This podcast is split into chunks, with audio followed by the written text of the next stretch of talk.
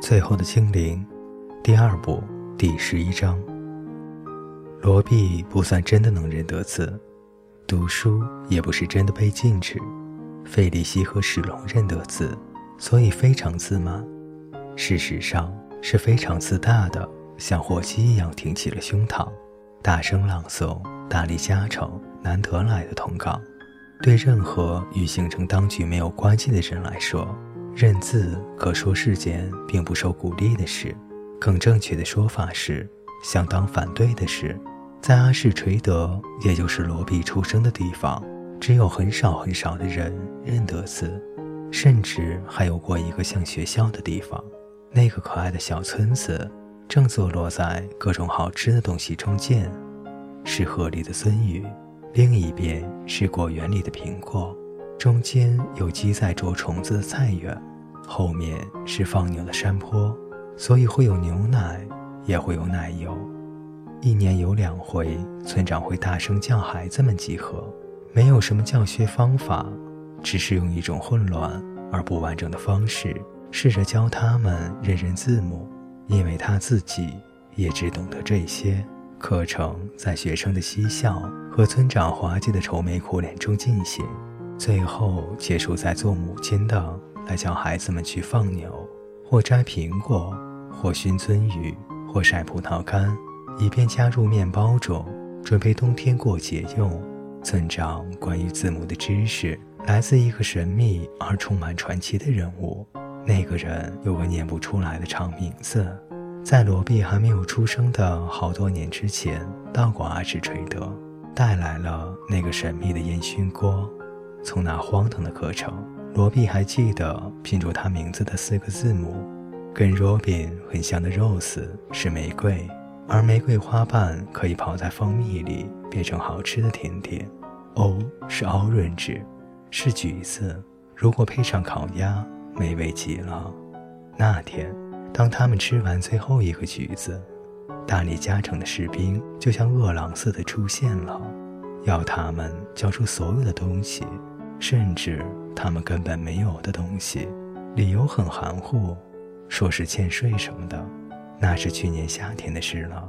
接着到了冬天，村子被烧毁了，而他的父母也被抓了起来，事实上是他父母先被抓，然后村子才被烧毁的，但那是后来的事了。那时他已经在孤儿之家了，是费利西告诉他的。夏天那些士兵进来的时候要求很多东西，例如他们并没有的麦子，还有大量的熏鳟鱼，比他们1年能抓到的量还要多，说要去送给法官兼行政长官。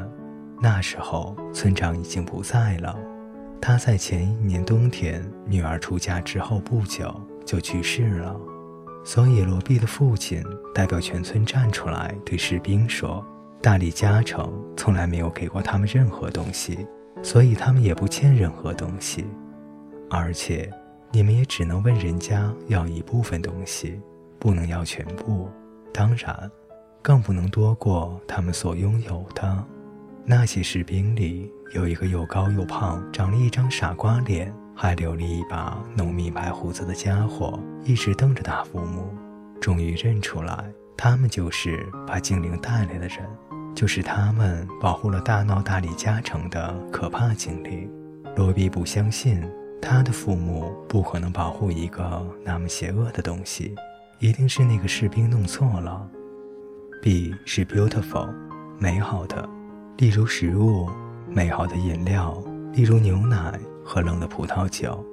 I 是 indigestion， 消化不良。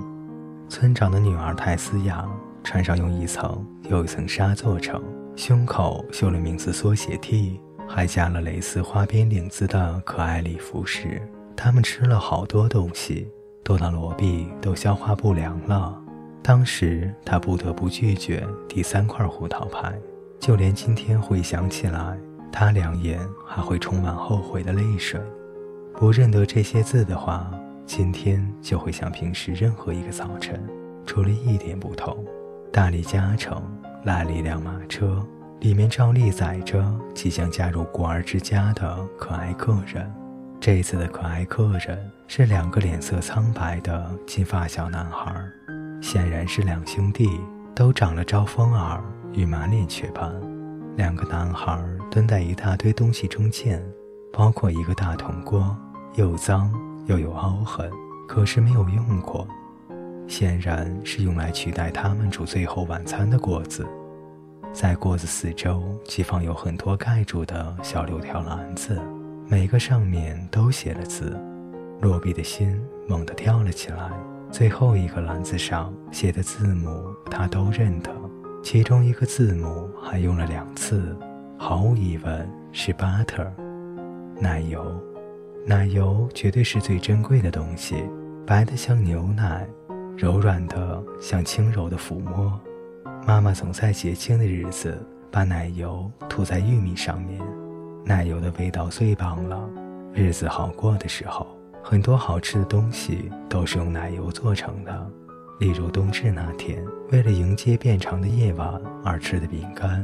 罗比甚至不敢想象偷奶油会受什么样的处罚，谁要是胆敢偷吃一粒可怜的黑莓都会被追打，哪有人胆敢碰这么宝贝的东西？如果是你，你会怎么做呢？如果抓到哪个人敢用手去碰这么珍贵的奶油，那会怎么样呢？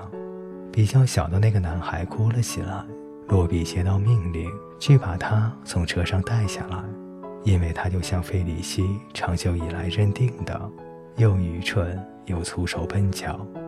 结果他就撞在铜锅上，锅子发出了可怕的声音，从车上掉了下来。等到所有东西都归位时，奶油不见了。费利西搜查了所有的地方和所有的人，尤其是罗比，可是那一篮子奶油就凭空消失了。最后的解释是，一定是哪里弄错了，也许根本没有从大理加城送来。罗比又给搜了身，还挨了打。到这时候，这个案子就算了结了，因为也没有别的办法，所以只好算了。两个新来的男孩叫曼迪和蒙迪。天黑的时候，他们发现自己必须住在那个又脏又臭的羊圈里，两个人把眼泪都哭干了。法可和福佩斯分发了苹果和玉米粒，孩子们都裹在斗篷里，尽量吃得久一点。罗比对所有的孩子看了好久，那两个新来的法可、福佩斯、卡拉还有其他人，然后再看看自己的淤青，今天下午新获得的，然后又看了看其他人，再看了看身上的伤。曼迪和蒙迪又哭了起来，卡拉想劝他们，却没有什么效果。法克和福佩斯叫他们闭嘴，也没有用，反而更糟。最后罗比受够了，他站了起来，在法克和福佩斯阻止之前就走了出去。等他回来的时候，手里拿着那一小篮子奶油。该死，他宣布道，我本来打算留给自己的，这也是我应得的。看看这些打伤的地方，花招就在转移注意力，锅子掉下去的时候，所有人都往那边看，我就把奶油藏在车子下面。只要你能让人分心一下子，什么都可以办到。只要动作够快，我连国王的皇冠都偷得到。等没有人的时候，我再把奶油拿出来。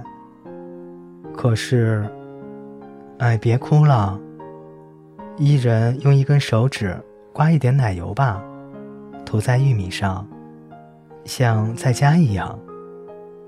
要是我一个人吃，能吃上好久好久，可是迟早会被逮到的。大家一起欢呼，大家一起庆祝，其实一点也不像在家里，可是至少能有一个晚上没有悲伤，没有饥饿。就连法可和福佩斯也太过吃惊，太过佩服，太过高兴，而没有出言威胁或找麻烦，也没有像平时一样凶狠地把东西没收。哭声停止了，就连那两个彼此紧紧依靠的新来的男孩子也平静了下来。罗比一再解释怎样偷东西，甚至还示范了好几次。然后大家问他怎么知道奶油在那里，他也加以解释 ：B 是从美好食物来的 ，R 是从他名字里来的，在中间的那两个 D 是绣在泰斯雅的结婚礼服上。这件事恐怕比他说明偷窃的艺术更加美好。事实上，每个人或多或少都觉得能识字是一种，该怎么说呢？是一种魔法，一种高深莫测、难以理解也无法获得的能力。而能做到的人更是优秀的，会跟他们这些做不到甚至永远不可能做到的人区分开。现在罗毕蹲在睡觉的硬土地上，把那4个字母写下来，那种魔法就更厉害了。2个新来的暂时止住了哭声，也用手指画出2座小山，那是他们名字的第1个字母。罗毕还记得阿什垂德最开头的字母是 A， 如此就把他认得的字母追加到了7个。所有人都在床前花了好长时间去画字母，罗毕觉得这7个字母可能会非常重要，甚至比奶油还重要。好像就在这一瞬间，他们都变得富有许多。然后大家吹蜡烛睡了，罗毕一闭上眼睛，眼皮下的一切都变成了绿色，还有复杂的金色花纹。各位听众朋友，今天的故事就为您播讲到这里，我们下期再见。